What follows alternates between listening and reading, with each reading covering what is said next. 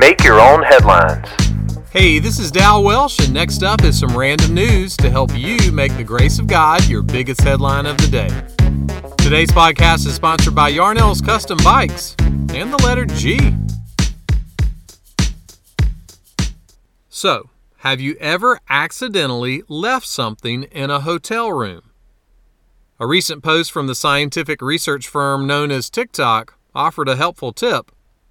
A flight attendant noted that if she is staying at a hotel that has a safe in the room, she always puts one shoe in the safe. Why? Well, you wouldn't leave wearing one shoe. So that shoe reminder may help you remember to get your other stuff too. I guess when it comes to the sickness of forgetting stuff in your hotel room, that shoe reminder has healing properties.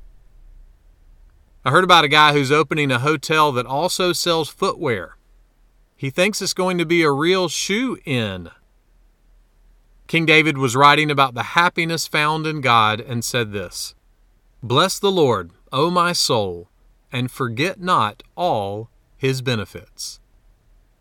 The greatest benefit of the Lord that a Christian has is Jesus. So, when we find ourselves irritated with things in life, remembering Jesus is the cure. Someone put it like this In any given second of life, I'm either remembering the gospel and marinating in its implications, or I'm forgetting the gospel and letting my thoughts get hijacked by all kinds of foolishness and sin. We will forget to be irritated when we are remembering Jesus. So, put one of your suede pumas in the safe at the hotel, and when life gets irritating, don't forget the healing properties of knowing Jesus. Happiness in Jesus is a real shoe in. Make that one of your headlines today. Make Your Own Headlines is a little smidge of encouragement from Holland Avenue Baptist Church. New episodes Monday through Friday wherever you listen to podcasts. Check out the show notes for more info and rate us or review us on YouTube or Apple Podcast. And for sermons and more, visit hollandavenue.com.